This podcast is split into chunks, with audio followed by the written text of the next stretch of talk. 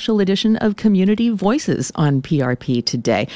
It's because of the Martin Luther King Jr. holiday and what a beautiful day it is. We thought it was just the right time to talk about women marching in Washington, D.C. and in Portland. And we have a special guest with us, Margaret Jacobsen, who is no stranger to difficult conversations. She's a writer, photographer, activist, the organizer of the Portland Women's March, and around both the march in Washington, D.C., and related mm-hmm. sister marches, and here in Portland, mm-hmm. issues of race have yes. come up. How surprised were you about that? I wasn't surprised. Not at all. I think some people are genuinely surprised, but I was like, that makes sense. Yeah. That has a place there. It's important that we talk about that. We have been kind of living in this idea, myself included, when I was growing up, that we were in a post racial America you know, we had so much happen in the 60s and then led to the 70s. And we kind of had this idea that people marched and there was no longer segregation and everything was good. And then we just had our black president for eight years. Right. And so I think that we were kind of under this impression that things are good, that we're living in harmony, there's unity. But I also realize that for people of color and other people who live in marginalized um, or, or within marginalized communities, they have a different idea, especially if they've been around, say, for 20 years, 30 years, 40 years, 50 years, they'll tell you something completely different. Mm-hmm. And when we were having what felt like a rise in black murders, a lot of people were like, oh my gosh, why is this suddenly happening? But the thing was, it had always happened the stories had always been buried and were controlled and so all of the stuff that's kind of been like bubbling to the surface for the last few years were things that were already there but we kind of have chosen to be ignorant to them. And because of that i'm like oh my gosh we have to start talking about this now. We have to start getting uncomfortable. And it's always been a thing where talking about races causes discomfort. Sure absolutely. And that kind of comes from a place of not understanding, not being educated around it, and being told to just not talk about it because right. it's it's rude, it's not polite. Well, it seemed like kind of a disaster actually uh, a few days ago when the NAACP yes. withdrew its endorsement mm-hmm. of the Portland March yes. specifically. And yet now it's turning out to be kind of a blessing. Yeah. In a way we knew that they were pulling out before everyone else knew. It was kind of part of the conversation. And while I was being handed the planning of it, I reached out to Jo Ann, who is the president of our chapter here. Jo Ann Hardesty, uh-huh. And I, you know, I really wish that she was, you know, could come and like speak because I think that she's so powerful and she's someone that I look up to and she's a role model for me. But I also wanted to honor what was happening because it's a really big deal and it's something that our city needs to see. That if you're going to exclude people, they're not going to come and like pander to that. They're not going to just show up and kind of hold your hand through things. Like if you're going to deny them a place at the table, why should they have to show up? And so we had a quick exchange and we're going to meet up after the march just to like catch up and just sit and talk outside of that realm. Yep. Yeah. But I really honor that like choice. Well, and it seems like people are talking much more about yeah. the issue around yeah, race great. because they're they're not they going to change their minds yes. about that endorsement. Yeah. I referenced that you are a facilitator of racial mm-hmm. discussions. And so I want to just give people an opportunity to get involved in that before we move oh, on yeah. to the march yeah. itself. Your meetups are called Let's Talk, mm-hmm. right? Let's Talk mm-hmm. PDX. And yes. uh, people can find out about that on they Facebook. can find it on Facebook. It's just, uh, you can just search on Facebook, Let's Talk PDX. And then you'll be added to like a group and we kind of have discussions there. And that's where you find out about when we meet. Mm-hmm. And uh, yeah, I definitely warn everyone it is very uncomfortable in the beginning, but you also feel like leave feeling very stretched and ready to be active and address like the own, like your own like racism that's kind of internalized that we all kind of carry and mm-hmm. have. And especially in Portland too. Yes. Yeah. we'll, we'll, touch more on that in just a second. But what motivated you to begin those uncomfortable conversations?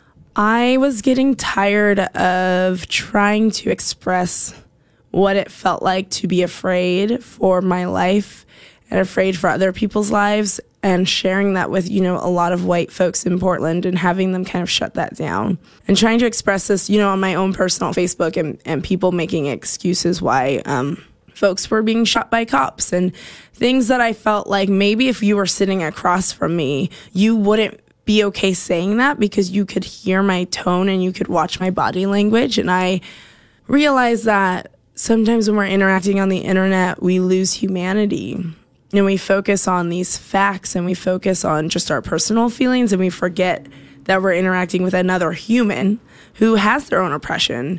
And so I was like, can we take it off the internet? Can we talk together? And so in these spaces, it's a um, person of color prioritized space. And, you know, if you are like a cis white person, it's usually like give up your seat to a person of color, to someone who's trans, to someone who's queer, who has mostly had to live oppressed because you're here to learn from them. Uh, and yeah, it's just it's it's grown, especially since the election, and that's been really awesome. Are you asking us to check our privilege? Yep, every day, all By day. any chance? I also need to check all the time. the article, though, today in the Portland Observer says that your group, Let's Talk, is really taking off. You have several hundred people meeting in Portland alone, Mm-hmm. Yes. and I understand there are chapters. Yeah, we're rolling out other chapters, like 14 other cities. And I'm creating a handbook for that right now because my partner is an activist, like a environmental activist, and his way of activism is so different. They do a lot of direct action. You know, they stand on, um, or they stand in front of like oil trains and they disrupt traffic and they march. Or and I think those from bridges. yeah, and I think that's really important, you know? But for me, I also see there's a missing link in teaching people and I am just a naturally like I like educating. I find that to be really important. So I wanted to I was like I need to stand in that gap because that seems to be a missing link. And if we're just pushing things on people without them having a context, it's going to be really hard for them to join us, you know, in whatever revolution that might happen. I'll tweet out a link to that uh, Observer article today. Cool. That was a great you. article by Krista McIntyre. Oh, yes. Very nice. Okay, turning to the women's marches. Yes. Are you able to share with us how you came to be Oh my goodness. the uh, organizer? I, oh, my understanding of like the timeline, because it was kind of a, a crazy timeline. And one of our national representatives was getting emails from people here being like, you know, we're trying to interact on the Women's March on Portland group page, but our comments are being deleted, not responded to, we're being blocked. Is there something you can do? And she was like, oh, I'll just talk to the organizers. And I think there was just a bit of conflict there where when she reached in and was like, you got to open up this forum for people to be able to talk about like race, to talk about gender and sex. You have to give them that chance if we're marching for all women. And there was just a lot of pushback on that. And then groups started calling and being like, we don't think we're going to support this march because people are feeling left out. And I was then asked to be in the counter group because of my writing I did. And they were like, post your articles, post whatever you want. We want you to challenge people. And I was like, oh my gosh, this is my favorite thing in the world. it's your favorite thing. I'll do it. I will say anything. And then they, I was also a part of like a thread where they were actually talking. They're like, what do we do? Do we have our own march on the same day? That's more inclusive. And I was like, no, we got to just tell those people have to include everyone. We don't just make our own march. So then I um, posted something to my Facebook, just very like, I don't know how we can support something that says it's for all of us, yet silences like half of us, a good majority of us. And when you say silence, you are referring to, as Willamette Week reported, people being told not to carry Black Lives Matter signs. And so people weren't so supposed to be political and not political on the pages. That was shut down. There was kind of, um, I keep saying it was curated to have this idea of like, we're all one. And solidarity, right? yeah, and keep it really simple. And then I posted it, and then- it made rounds. And then I think there was a GoFundMe where they were trying to raise sixty thousand dollars, and this was during one of our snowstorms. So there were a lot of homeless people. So people were really upset about that, and they were like, "If you were going to raise all this money, you need to be giving it to homeless folk."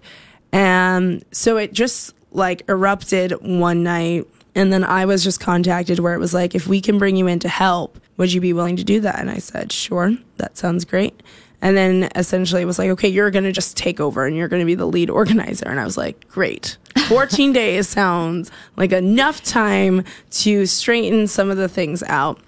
And then it, you know, it was a Friday night when it was like official.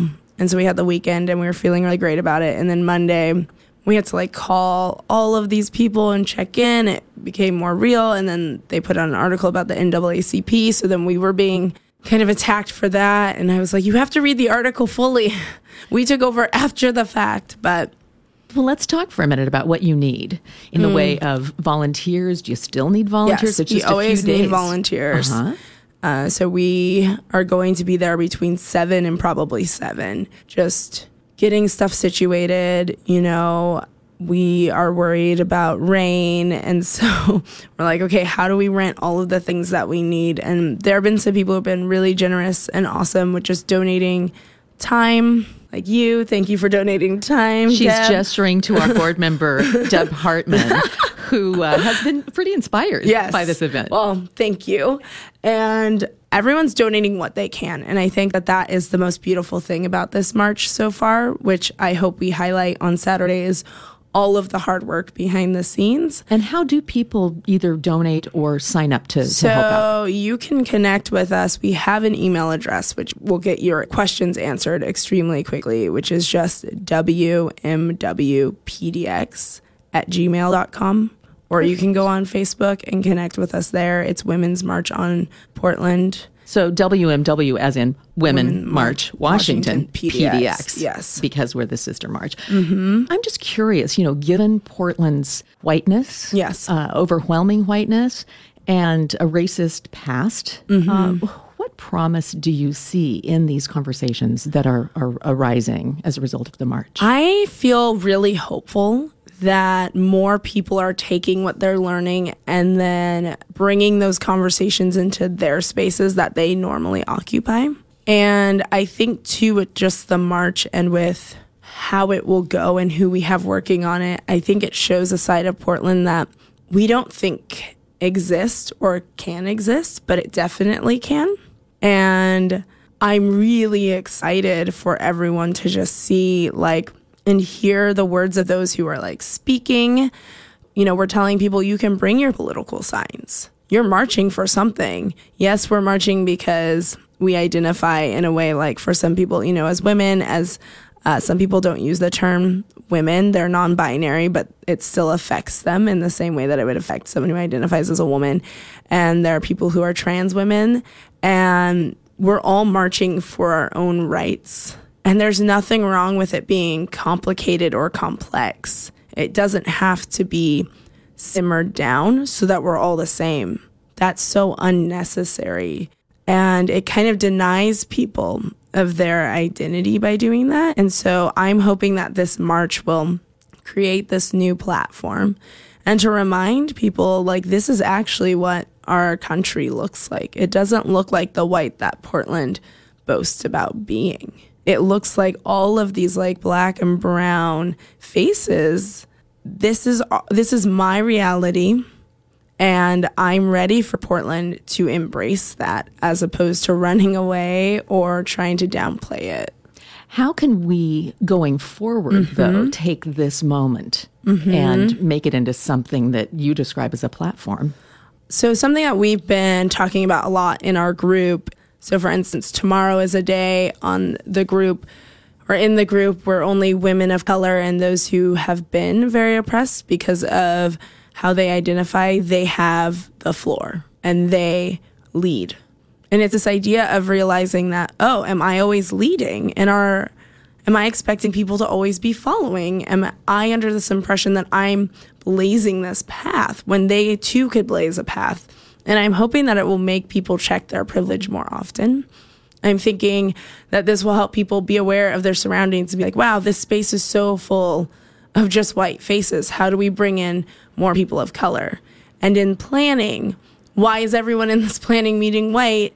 And it needs to be more than having a list of we should have one person that looks like this and one person that identifies this way. If you can have five, you know, white folks speaking, and then you just want to add a little diversity. I don't understand why it can't be the opposite where there's only one white person or maybe none and it's all all of these other voices because these are voices we don't get to hear. And so my thing has been I'm challenging as hard as I can in the group and a lot of people are angry and upset. and uncomfortable and frustrated that everything that they've known about feminism and about sisterhood has kind of been shaken up. I just want them to know that like that doesn't intimidate me or any other person of color because we've gotten to a point where like we will no longer be silent. And I want Portland to know that. It's very important for our city. I love this city and I love the people working in it and I love all my friends and I feel like it could be better. And I feel like we are going to make it better. I think you're doing your part. And a couple of us board members at Portland Radio Project were inspired to start a whole new podcast series called Portland Women Listen. Yay! And that was Deb Hartman's inspiration. Yay, Yay Deb. Thank you, Deb. but you notice that we're both white. Mm-hmm. So we're going to need a little help. Great. we can help you. Are you in? I'm in. Okay, Margaret Jacobsen, organizer for the Women's March on Washington PDX, coming up this Saturday. Great to meet you Yeah, and uh, to hear me. your views, and we'll look forward to Saturday. Yay! See you there.